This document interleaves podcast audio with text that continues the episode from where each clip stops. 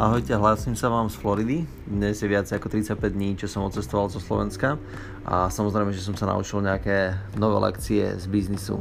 Chcete vedieť, aké sú to? Tak nenechajte si tento podcast ujsť. Ideme na to.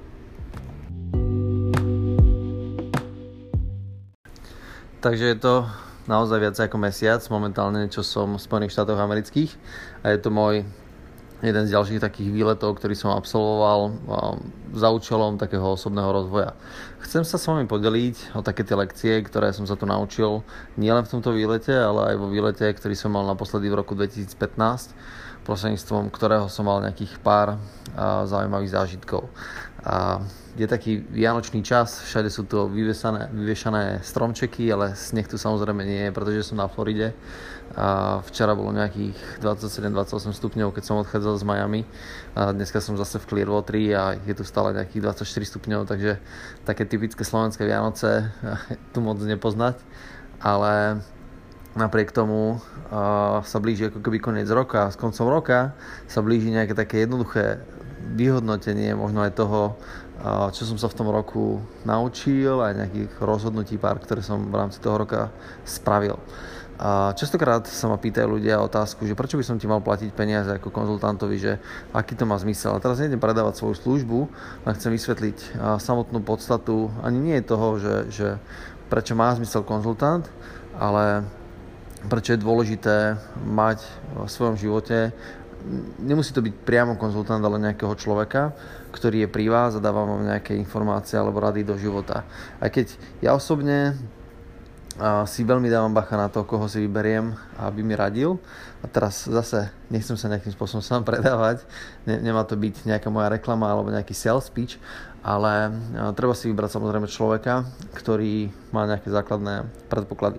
No a ten, tá, tá, na tú otázku, keď sa ma pýtajú, že prečo by som mal mať osobného konzultanta, tak tam je len jeden dôležitý bod, alebo jeden z takých asi najdôležitejších bodov, prečo má mať zmysel konzultanta. A to preto, pretože keď ja sa pozerám na svoj vlastný problém svojimi vlastnými očami príliš dlho, tak ten problém sa stane pre mňa ako keby stereotypný a nevidím jednoduché riešenia. Nedokážem sa na ten problém pozrieť iným spôsobom. A to, čo dokážeme robiť ako ľudské bytosti alebo ako ľudia, tak dokážeme robiť to, že dokážeme meniť svoj uhol pohľadu. A pokiaľ meníme svoj uhol pohľadu a sme schopní meniť svoj uhol pohľadu na rôzne situácie, ktoré prichádzajú do života, tak v tom prípade si môžeme povedať, že sme mentálne zdraví a dokážeme na základe toho robiť zdravé rozhodnutia. Pretože na ten problém, ktorý mám, sa dokážem pozrieť z rôznych uhlov pohľadu a dokážem si vybrať správne riešenie bez toho, aby som bol nejakým spôsobom obmedzený a bez toho, aby som bol tlačený nejakou konkrétnou situáciou. Lenže tak život úplne nefunguje. Život funguje trošku tak, že vzniknú nám nejaké nepríjemné situácie, vzniknú nám nejaké ako keby problémy, ktoré vojdu do života a to nám spôsobí to, že sa na ten problém dokážeme pozrieť len z jednej strany. Dokážeme ho vidieť len z určitého uhla pohľadu a ten uhol pohľadu nám spôsobuje to, že nás v tej situácii ako keby blokuje a spôsobuje nám to, že nedokážeme sa posunúť ďalej. Ale taký osobný konzultant, couch alebo človek, s ktorým môžete odkonzultovať túto vec, tak on ten problém nevidí rovnako, ako ho vidíte vy. Vidí ho nezainteresovanie a nechcem povedať teraz, že arogantne sa dokáže pozrieť na ten problém, dokáže vám šplechnúť hneď riešenie, ale pokiaľ ten konzultant má, nejakých, eh, má niečo naštudované, zistil nejaké informácie, získal nejaké informácie, a pracuje na sebe ten človek, tak samozrejme, že vám dokáže dať nielen nejaký uhol pohľadu, ale dokáže vám dať dokonca viacej uhlov pohľadu z rôznych situácií, aj kvôli tomu, čo si zažil, ale aj kvôli tomu, čo si samozrejme naštudoval. A to je presne ten dôvod, prečo aj ja osobne vypadnem z času na čas preč zo Slovenska.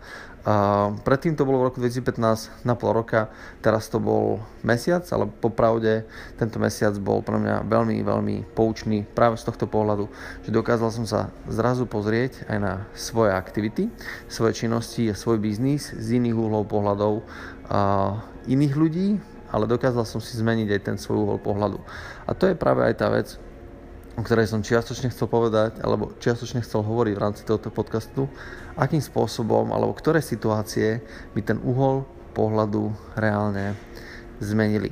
A pár tých situácií, o pár tých situácií sa s vami idem podeliť.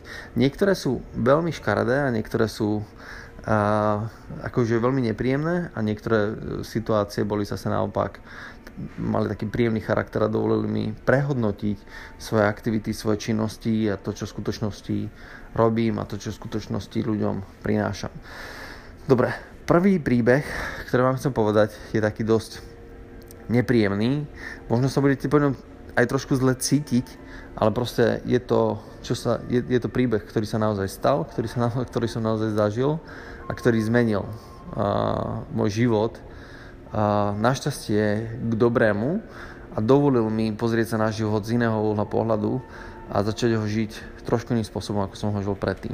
Bol to v roku 2015, tom si presne nepamätám, ale bol to niekedy november, keď som ja s mojou ženou a s mojim malým synom, ktorý mal ešte 2,5 roka, a behali tu na po Floride a jak sme behali po Floride, tak sme išli samozrejme že na nákup večer, večer niekedy bolo to okolo 8 a keď sme sa vracali naspäť z nákupu, bol taký celkom pohodový večer, nič zvláštne, rovnaký ako akýkoľvek iný deň. A keď som sa vrátil z toho nákupu naspäť, tak zrovna keď som vychádzal z vedľajšej ulice na hlavnú cestu, tak dvaja chodcovia asi nejakých 10 metrov predo mňou alebo 15 metrov predo mňou sa rozhodovali, že či pôjdu cez cestu alebo či nepôjdu cez cestu. Nebol tam prechod prechodcov, bola tma, nebolo nič osvetlené a z, tí ľudia zvažovali, že či pôjdu alebo či nepôjdu. Bol to taký párik ľudí okolo 40 rokov, možno 37, možno 42, úplne si to presne nepamätám. A ak tí ľudia iš, išli cez cestu, tak sledovali auta, pozerali sa na mňa, ja som ich videl, ja som ich samozrejme pustil, pretože ja som stál a pozeral som sa a dával som prednosť každému z každej strany, aby som nespôsobil nejakú nepríjemnú dopravnú situáciu.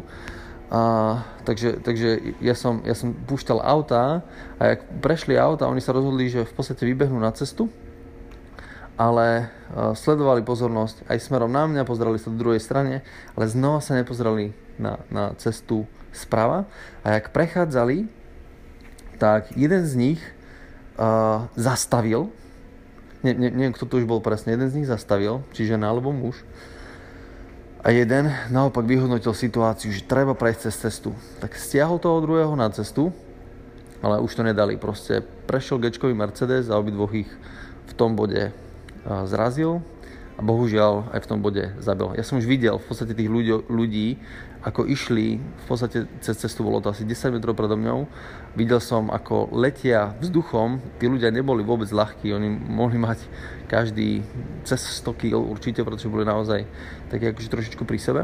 A títo ľudia v podstate už v tom vzduchu ja som videl, že to už nie sú ľudia, ale to sú ako keby dve tela, ktoré proste už len dopadli na zem a proste bolo po tých ľuďoch.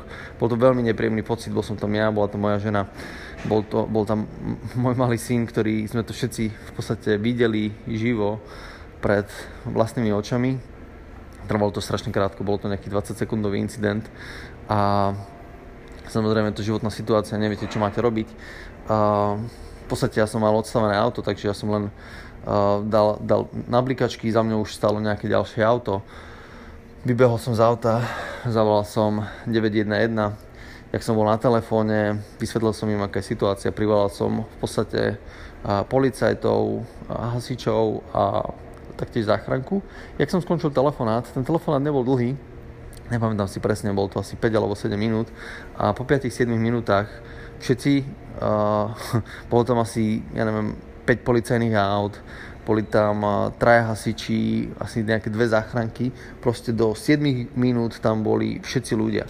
To bolo, z tohoto pohľadu to bolo úžasné, že keď sa stala nejaká životná situácia, tak, alebo nepríjemná situácia, tak naozaj v tých Spojených štátoch amerických tie jednotky proste okamžite reagujú, strašne rýchlo tam boli a títo ľudia proste sa snažili tých ľudí oživiť, zachrániť, ale proste už to nemalo zmysel, už sa nejakým spôsobom nedalo. Pre mňa to bol samozrejme, že a, veľmi, veľmi nepríjemný odporný zážitok, pretože keď vidíte takéto niečo naživo a, vlastnými očami, tak vás to strašne stlačí a máte z toho veľmi negatívny pocit. Možno teraz kúsok toho negatívneho pocitu som a, predal na vás, za čo sa ospravedlňujem. Chcem vám povedať, že ako som mal z toho lekciu, tá lekcia bola taká, že na, ja, ja budem pokračovať v tom príbehu, lebo on sa neskončil úplne. Tá lekcia bola taká, že ja som v, v tom danom momente jak, jak sa celý ten incident stal, tak chvíľočku tam bolo nejaké vyšetrovanie a ľudia začali dávať rôzne výpovede. A ne, nebol som jediný, ktorý bol pri tom, pri tom incidente. Za mňa bolo nejaké auto, boli nejakí chodcovia napravo. To fascinujúce a úžasné bolo to, alebo zaujímavé na tom to, že každý dal úplne iný príbeh. Sa vraciam k tomu naspäť, k tomu uhlu pohľadu sme to videli z rôznych uhlov pohľadu, ale každý dal iný, uhol, iný uhol pohľadu, ale tak dramaticky iný, až som bol v šoku z toho, ako je možné, že niektorí ľudia to tak videli, ako to je. A napríklad niektorí hovorili, že tí chodci nešli zľava doprava, ako som to videl ja, ale hovorili, že išli sprava doľava. Niektorí nehovorili, že boli dvaja, ale že ich bolo viacej, niektorí, že boli ich menej. Proste bolo to, bolo to až šialené, uh, aké príbehy tam boli, až som začal spochybňovať samozrejme ten svoj. Neskôr a samozrejme, že som bol zaangažovaný do vyšetrovania.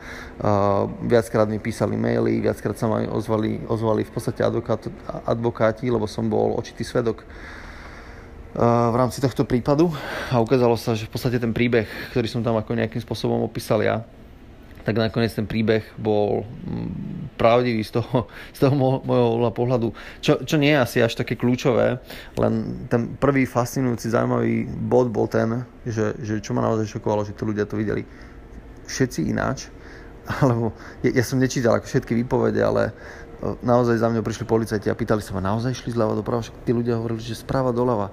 A proste začal tam hovoriť všetky tie rôzne varianty toho, čo sa tam ako keby mohlo udiať, neudialo. Bolo to úplne ináč. Nakoniec aj v novinách som čítal, aj v správach potom boli všetky tie, tie rôzne typy e, výpovedí.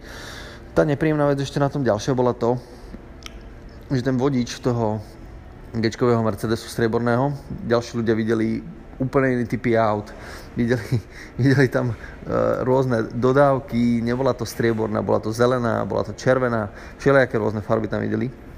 Bol to naozaj strieborný g Mercedes, tak ako som to v tom, v tom danom bode videl ja. A a jak prebehlo v podstate to vyšetrovanie, jak sa mi tí ľudia začali, začali ozývať, tak v podstate vyšiel na, na vonok celý ten príbeh a ukázalo sa, že ten človek v podstate nebol schopný ani zastaviť, proste utiekol, čo bol fakt, pretože ja som ho videl, že on nezastavil a dokonca ani nespomalil. Jednoducho ten človek utiekol a v tom danom bode prebehlo nejaké vyšetrovanie a neviem, či to je do dnešného dňa nejakým spôsobom vyšetrené. Ten príbeh pokračuje ešte v tom, že pre nás, keď sme skončili ako keby v tom danom čase, to znamená trvalo to asi hodinu a pol, čo nás tam držali.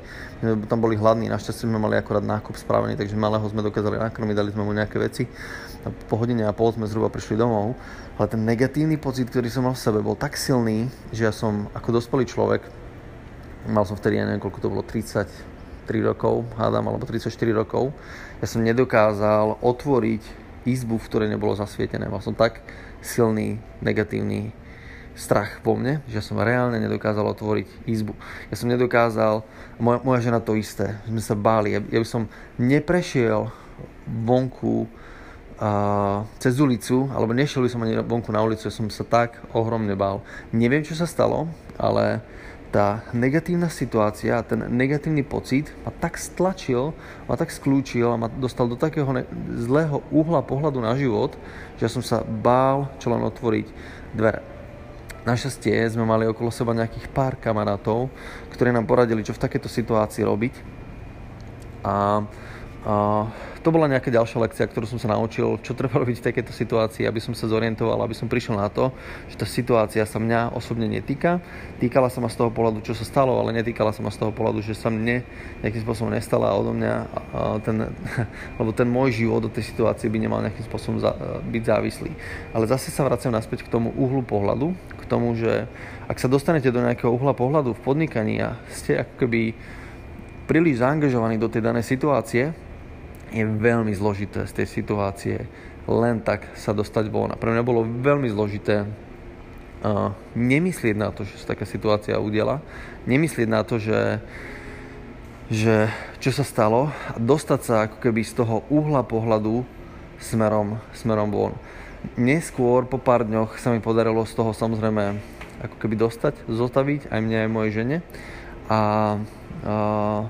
zmenilo to samozrejme ten uhol pohľadu na, na život v tom, že sme si uvedomili, aký je ten život naozaj jemný, citlivý a krehký. Tí ľudia o ničom nevedeli, išli proste cez cestu, naozaj tam proste mali nejaké tašky nákupu alebo niečo podobné.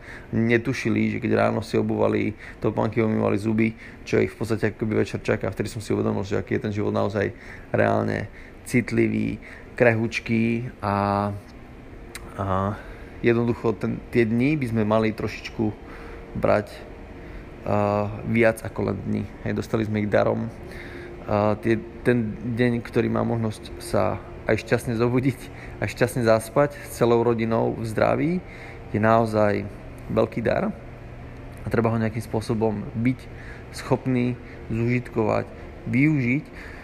A ja som sa rozhodol, zrovna v tých dňoch sa veľmi razantne menil môj život, ja som sa rozhodoval, čo budem v živote robiť a rozhodoval som sa, že chcem naozaj viacej ľuďom ako keby pomáhať, zlepšovať ich stavy, zlepšovať ich životy a zlepšovať rôzne, rôzne situáciu a nielen ťažiť uh, peniaze. To znamená, že nechcel som mať svoj účel života len zarábať peniaze. To není môj účel života, len zarábať peniaze, a, lebo ten účel je veľmi plitký, je veľmi nízky.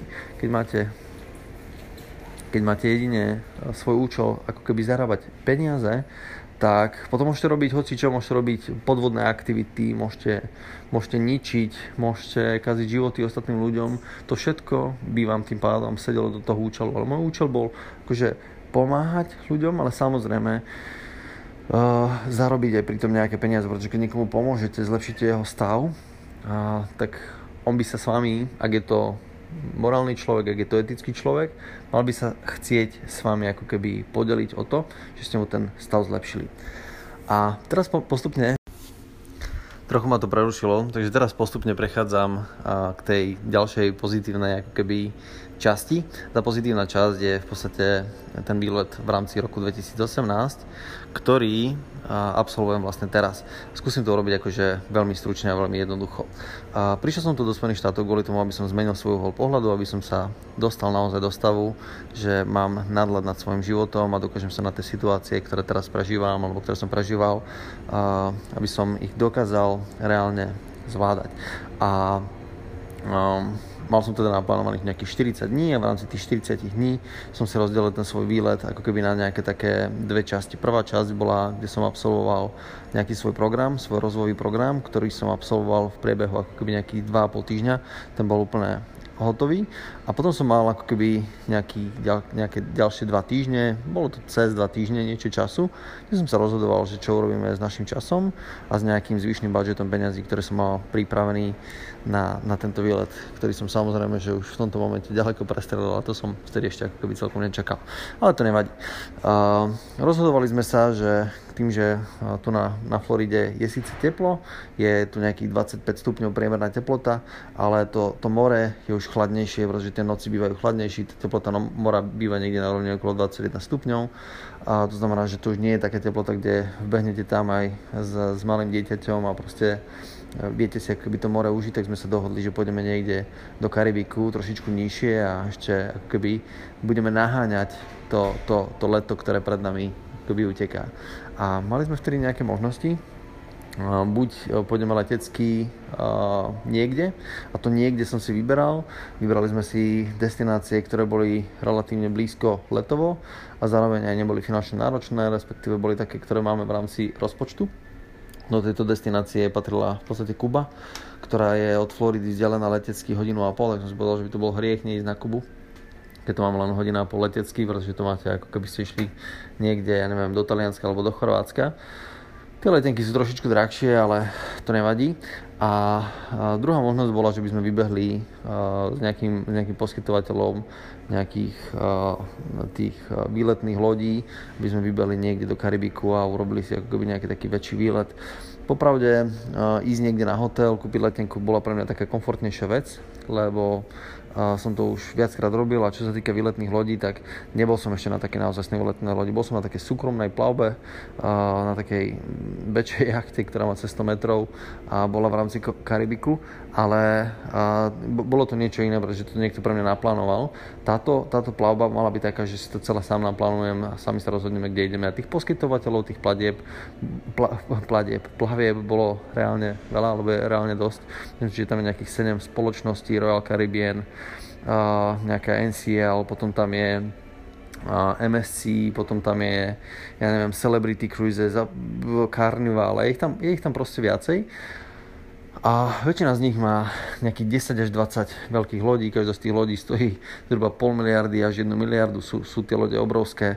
A my sme sa rozhodovali, že vlastne kde pôjdeme, na ktorú lodičku a, uh, alebo na aký výlet. Uh, keď som sa rozhodoval pre tú Kubu, tak to bolo skôr také osobné, pretože na Kubu som chcel ísť, ešte som tam nebol, ale problém bol v tom, že máme malé dieťa a keď som si pozeral, čo všetko je na Kube, aké sú tam možnosti, tak som prišiel na to, že to je skôr taký výlet pre dospelých ľudí, nie je to pre detská pretože tá Kuba predsa len nemá vybudovanú tú infraštruktúru nejakých zábavných parkov alebo atrakcií, ale je to skôr len tak pozrieť si tú Kubu. Osobne som tam nebol, možno som urobil chybu, ale rozhodli sme sa teda nakoniec, že ideme na, na výletnú loď, takže som začal brosovať všetky tie, tie výletné lode a bolo tam strašne veľké množstvo možností, kde sa dalo ísť. Možností aj, aj na druhej strane nie, pretože keď kupujete ako keby miesto na poslednú chvíľu, tak v tej lode si už nemáte čo ako keby vybrať, väčšinou to býva už len pár kajút a ja keď si vyberám niečo, tak musím mať ako naozaj reálne veľký prehľad. Ja som taký ten analytický typ, ktorý musí zhodnotiť veci, povedať si, ako tie veci majú byť. A keď viem už, čo, ako to má vyzerať, tak potom sa veľmi rýchlo dokážem impulzívne rozhodnúť a povedať si, že, že čo reálne kúpim. A tak to, tak to aj bolo. Pozeral som to zhruba nejaké 2 dní a všetky tie plavby, vyhodnocoval som to a prišiel som na to, že tam je v podstate jedna, jedna pekná loď, zo spoločnosti MSC. Tá loď sa volala MSC Seaside. Super na tej lodi je, že vyšla v roku 2017. Pre mňa to znamenalo, že keď je to ročná ako keby loď, tak už sú tam vychytané nejaké chyby. Na druhej strane tá loď ešte nie je zošuchaná, nie je zodretá, tak ako sa to niekedy deje. Naozaj sa mi to niekedy stalo, že som vošiel do hotela, ktorý mal, bol krásny, veľký, obrovský, mal v podstate všetky možnosti, ktoré, ktoré mal mať. A problém toho hotela bol ten, že bol zodretý a bol to, ja neviem, S-kový Mercedes, ale mal najazdených reálne 700 tisíc kilometrov alebo 600 tisíc kilometrov, takže ste niekde v nejakom mieste, ktoré by malo byť luxusné, pekné a kde by ste si ho mali užiť, ale reálne to nebolo. Našťastie s touto, s touto spoločnosťou MSC to bol naozaj dobrý krok a, a teraz keď sme sa vrátili včera, včera z Miami, kde bolo ešte 28 stupňov, keď sme odtiaľ odchádzali, tak s manželkou sme vyhodnotili, že to bola naša najlepšia dovolenka v živote vôbec. A dokonca sme tu boli v roku 2015 na pol roka, tak povedala, že to bolo ešte ďaleko lepšie. Tých 7 dní bol ďaleko lepší zážitok ako celého pol roka predtým na Floride v roku 2015. Osobne naozaj, keď budete sa rozhodovať, že či ísť na nejakú plavbu, vyberte si správnym spôsobom, trošičku si možno aj priplate, ale naozaj to bol, bola fantastická vec. Fantastické to bolo z toho pohľadu, že vybrali sme si naozaj, že tá loď bola pekná, bola luxusná, bola čistá, personál bol fantastický. A bola to loď, ktorá dokáže previesť 7000 ľudí, čo je malé mesto a v podstate na vode. A je aj veľká, mala nejakých 330, 330 eh, eh, metrov s tým, že tam bolo nejakých 4,5 tisíca pasažierov a 1500 eh, ľudí, ktorí sa o nás ako keby starali, takže bolo to naozaj super, skvelo zvládnuté.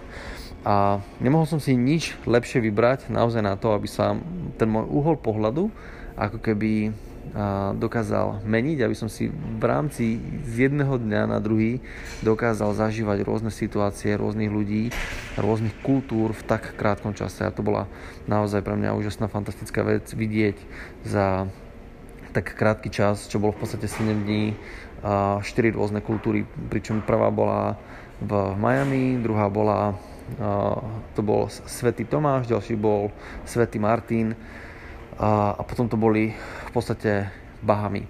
A celkom, celkom úžasná vec bola aj tá, že jak sme sa dostali v podstate prvý deň do Miami, to bol už môj druhý výlet do, do Miami, mm, bol som už predtým a predtým sa mi Miami nejak veľmi nepáčilo.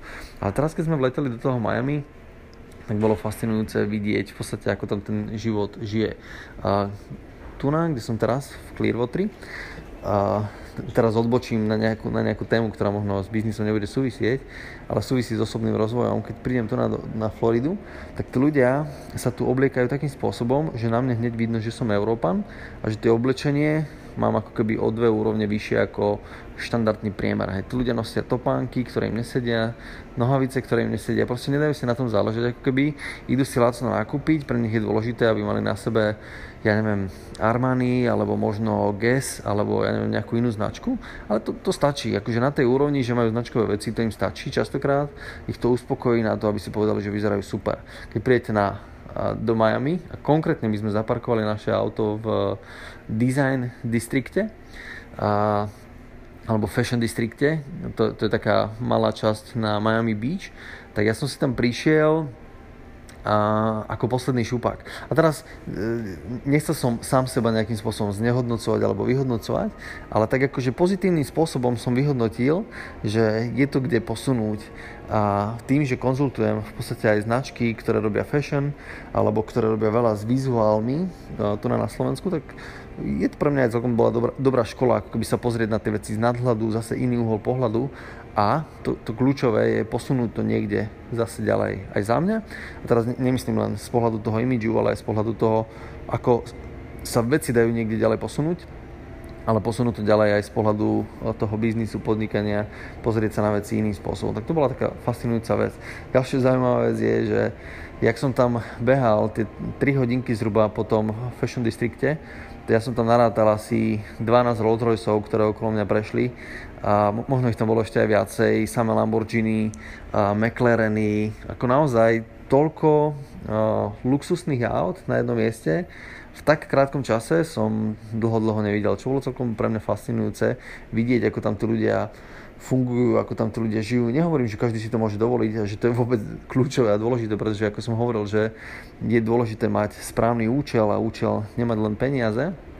Aké mali tie účely tí ľudia, to ja neviem, ale určite je príjemná vec mať aj takýto typ vozidla a byť schopný hlavne si ho ako dovoliť, to znamená mať dostatok finančných prostriedkov na to, aby ste si mohli dovoliť napríklad auto, aké chcete, tým, že ja som veľký fanúšik vozidiel a vystredal som niekoľko aut a vždy mám rád dobré auto, tak to bolo pre mňa tiež také zadozučinenie. A som som si tak uvedomil, že v tom danom momente to bol pre mňa taký prvý nástrel, že, že som si uvedomil, že fúha, že na tom Slovensku a máme, máme ako keby super autá, pekné autá, ale, ale jednoducho tu na tých chalani a tí, tí ľudia, ktorí tu žijú, tak žijú proste ako keby o jednu až dve desatinné čiarky niekde v inom pásme, ako žijeme my na Slovensku. A to bolo pre mňa také uvedomenie, že v čom to vlastne je iné.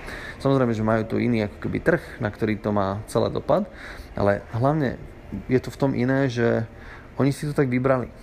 Oni si vybrali, že tá hra bude jednoducho väčšia.